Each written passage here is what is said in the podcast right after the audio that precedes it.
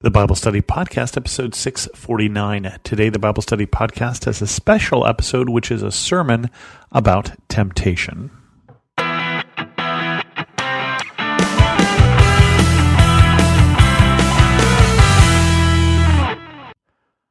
Welcome to the Bible Study Podcast. I'm your host, Chris Christensen. I again preached last Sunday at my church, Bethel Lutheran Church in Cupertino. You can see that on the video at bethelcupertino.org if you are interested.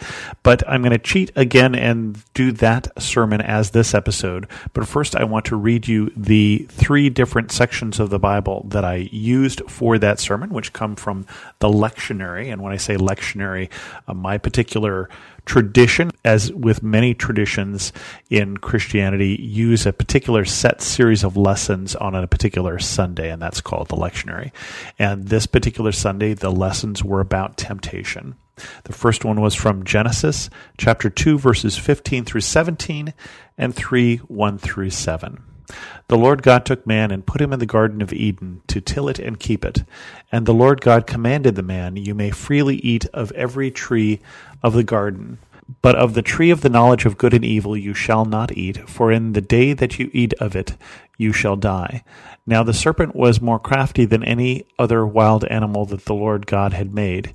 He said to the woman, Did God say, You shall not eat from any of the trees of the garden? The woman said to the serpent, We may eat of the fruit of the trees in the garden. But God said, You shall not eat of the fruit of the tree that is in the middle of the garden, nor shall you touch it, or you shall die.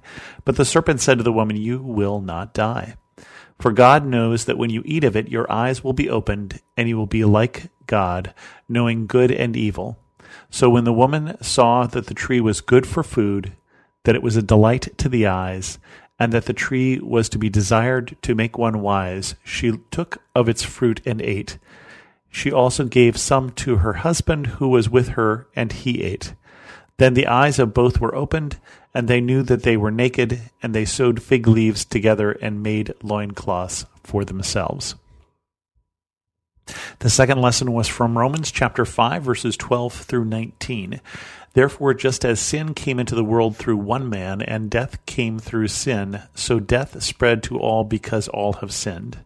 Sin was indeed in the world before the law, but sin is not reckoned when there is no law.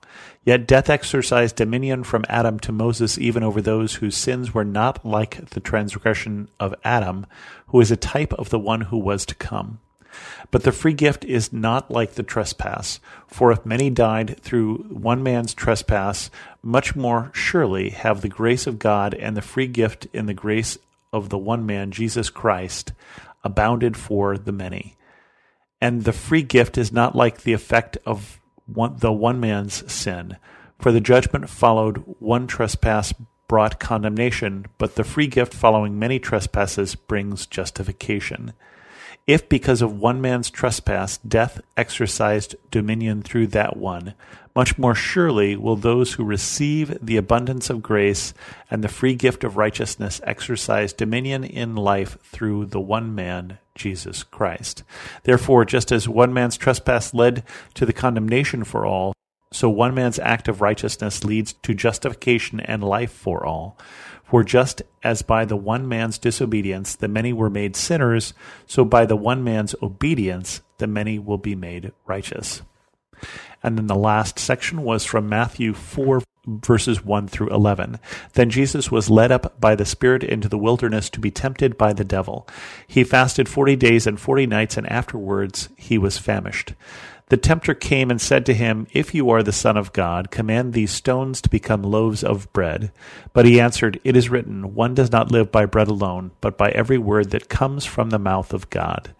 Then the devil took him to the holy city and placed him on the pinnacle of the temple, saying to him, If you are the Son of God, throw yourself down, for it is written, He will command His angels concerning you and on their hands they will bear you up, so that you will not dash your foot against a stone.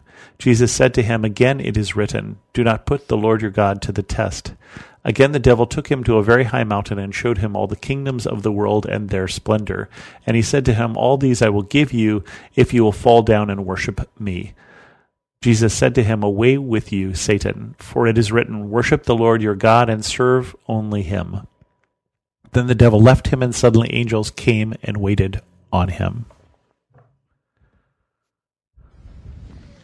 Lord, let the words of my mouth and the meditations of our hearts be pleasing in your sight. Amen. One thing before we get started that I'd like to dissuade you of is the rumor that the church council or the executive committee or somebody said, hey, we've got a lot of verses about temptation and sin. Who knows a lot about temptation and sin? Let's get that Christensen guy. as far as I know, that is not the conversation that happened.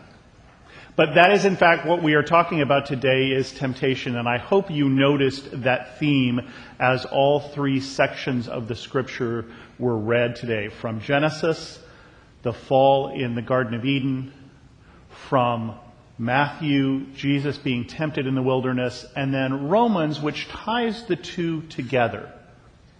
But we're going to start in a garden. We're going to start in paradise. And we may have a little trouble picturing paradise, so I'd like you to help me. Would you close your eyes, please? And I want you to think of what paradise looks like to you. And then as you think of things, could you say what you're thinking of? green Okay. Green grass mountains. What else do I have? The ocean. The ocean, flowers sunshine. Excellent. You, you can open your eyes, or if that was restful, you can keep your eyes closed for the rest of the sermon. There's no judging. But, and I think those are great. And I think those are what we picture when we picture paradise. And I think they are part of the picture. But I think we're missing something very important. I think we need to understand that as Eve is standing there about to be approached by the serpent, when she is in paradise, she is very aware that she is married to the nicest, smartest guy in the whole world. Adam has never even looked at another woman. he feels like she is made for him. He is nicest, she is the nicest person. They have never had any trouble with their in laws. And more than that, each of them has an ongoing relationship with God the Father who created them. We are told that they walked with Him in the cool of the evening.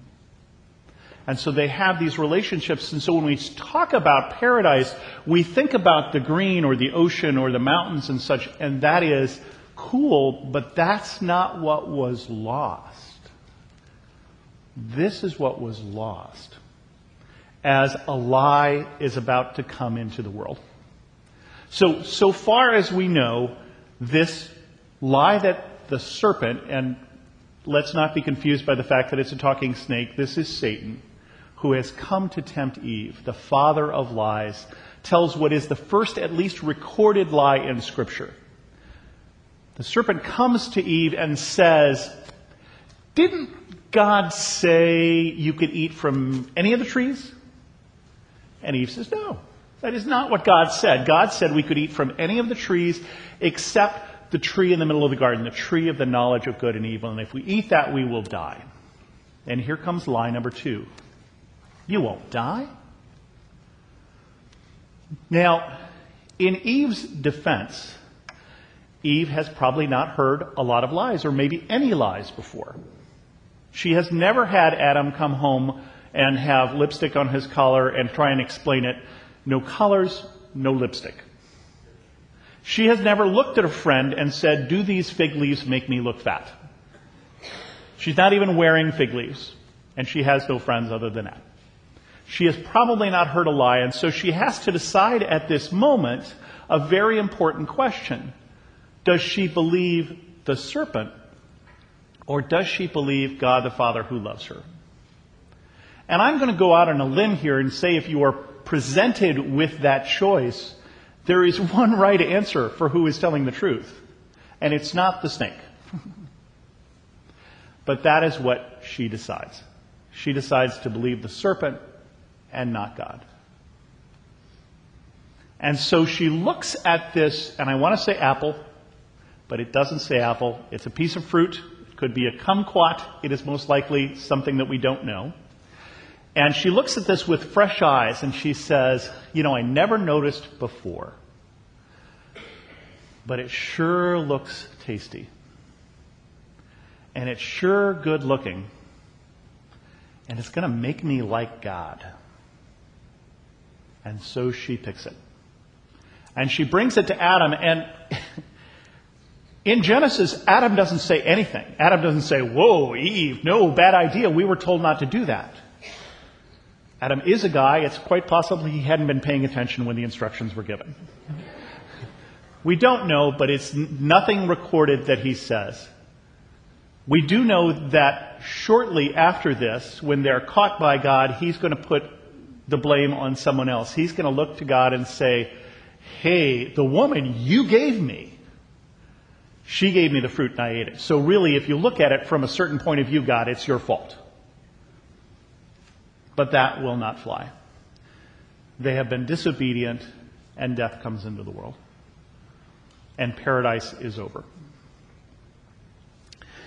And when we go to that section in Romans, Paul ties that temptation with what Jesus did. And when we talk about Jesus did, Jesus' obedience is one of the words that Paul uses.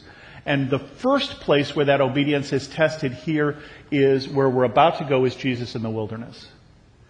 And it later will be tested, of course, on the cross, but it's first tested here in the wilderness, and it's very, very, very important what Jesus does here in the wilderness.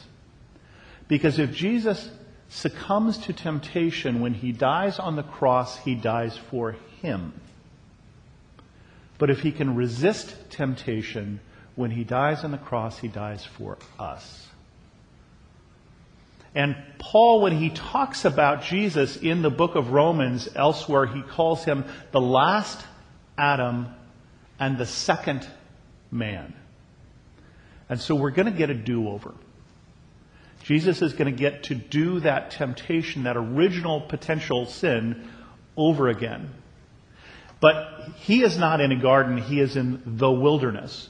And if you don't know, this is what the wilderness looks like. This is a picture from Masada looking out towards the Dead Sea in Israel today. And so when we say the wilderness, we're talking about a desert where there are rocks, there is sand, and there is sun. And there is little else. And Jesus is sent to the wilderness for 40 days and 40 nights, and he fasts. And the 40 days number, we have to bring that up. That is a number that reminds us of several things in the Old Testament. It reminds us of the 40 days that Moses spent on the Mount of God to get the Ten Commandments. It reminds us of the 40 years that the people of Israel will wander in the wilderness. It reminds us of the 40 days that Elijah spent journeying to the mountain of God. And of course, it reminds us of the 40 days of Lent where we find ourselves now. Uh, 40 is a number in the Bible that means a very long time. Uh, with my apologies to one member of a small group that I was used to be in, that I said that 40 meant a very long time, not realizing that one of them had just had a 40th birthday. But that's what 40 means. And so he's there a long time. He is long enough there that most of us would have not just been hungry and famished, as the Bible says Jesus is. We would have been well past hangry. Uh, you tell us what to do with these rocks, we would think of something else. But Jesus is out there, he is hungry, and at this point, 40 days in, Satan appears to him and he says, No problem. Just take these rocks and turn them into bread. You're hungry, so eat. But Jesus says no. Because man does not live by bread alone, but by every word that comes forth from the mouth of God. In other words, yes, I'm hungry. And yes, I have needs. And yes, I have desires. And yes, I have urges.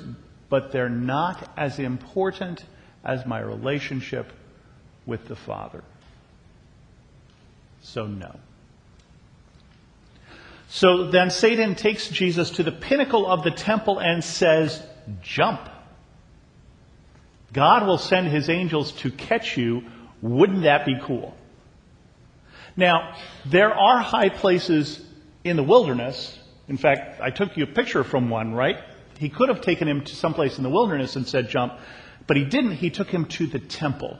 What am I going to find at the temple? People. Lots and lots and lots of people. Jesus, make a show, make a spectacle. Think what would happen if you jumped and angels caught you. Think how many followers you would get. And I mean that in the traditional sense. Uh, might get a few Instagram likes as well, but basically it's you're going to start your public ministry, do it with a bang. Do it with a show. See how they like you, jump. And Jesus says no. Because the scripture also says, do not put your God to the test. In other words, yes, it might look cool. Yes, people might react. But it's more important my relationship with God the Father. My relationship with God the Father is more important than even the number of followers or Facebook likes I will get. And so Satan takes him to a tall mountain and shows him all of the countries of the world. A really, really, really tall mountain. And says, all of this is yours. No pretense this time. If you fall down and worship me. Now, does Satan have all of the countries of the world to give? Jesus doesn't say no. How did he get control of the countries, the people, the cities that they're looking at? Well, he got that when Adam and Eve back in the garden exchanged their relationship with God for a piece of fruit. He got that because we gave it to him. And so he says to Jesus, But I'll give it back. All you have to do is worship me. Now, he may not know that the real plan is the cross, but this plan sounds easier. But Jesus says, Never. Get away from me, Satan. Because the scripture says, worship the God, worship God and Him only. This is not going to happen. And so Jesus successfully resists the temptations that Jesus, that Satan throws at him. And I think it's useful for us to look at what mechanisms Jesus used to do that. And I think there are two that bear some attention. The first one is obvious, and the first one is Scripture. Right? He says Scripture, quotes Scripture back. And I'm going to give you two bonus Scriptures today. There will be no additional charge for these at the offering. And the first one is basically elsewhere in the New Testament in Hebrews, we are told that we have a great high priest who, like us, has been tempted, but had, did not sin. And so when we are tempted, we know that we can go to Jesus and say, We know you were tempted. You found a way out. Help. And that he is sympathetic to where we find ourselves. So that's the first scripture I would offer. The second one is, I think possibly one of the first scriptures I intentionally memorized. And that is 1 Corinthians 10:13, which basically tells us that we won't be able that we will never be tempted beyond our ability to endure. That within every temptation God will provide a way out. And that is a scripture that I have clung to, that I have called on, and I have called on probably less than I should. So the first thing that we can do is scripture is something that can help us know what pleases God and know what doesn't and decide the right things to do. But I cheated about the second thing. I skipped something when I did the first two temptations of Jesus in the wilderness. What did I skip? Do you know? What did Satan say to Jesus? He said, If you are the Son of God, turn these stones into bread. If you are the Son of God, then jump. And I skipped over that. But we need to put that in context because Jesus wasn't just doing carpentry work when he went into the 40 days in the wilderness. He was coming from someplace else, and where he was coming from was the baptism of Jesus by John the Baptist in the River Jordan, just a little further north of the Dead Sea, out there in that wilderness area. And in that baptism, you re- may remember that we saw the heavens open, the Holy Spirit descend on Jesus like a dove, and a voice from heaven say, This is my beloved Son. Little family portrait of the Trinity right there at Jesus' baptism.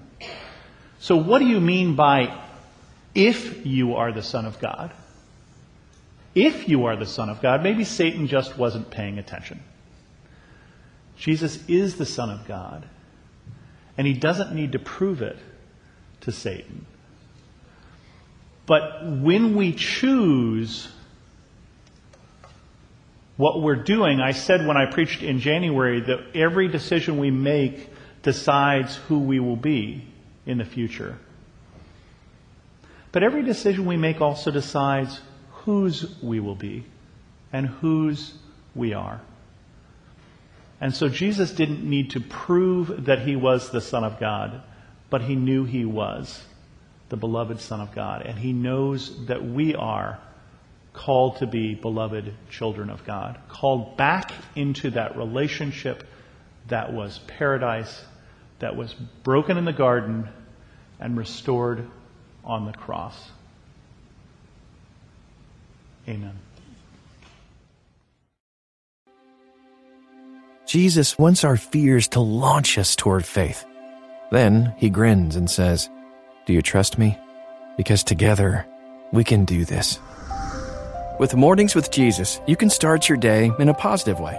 Find hope through inspirational stories and scripture. Go to lifeaudio.com or search your favorite podcast app for Mornings with Jesus. You can also download the Abide app for biblical meditations at abide.com.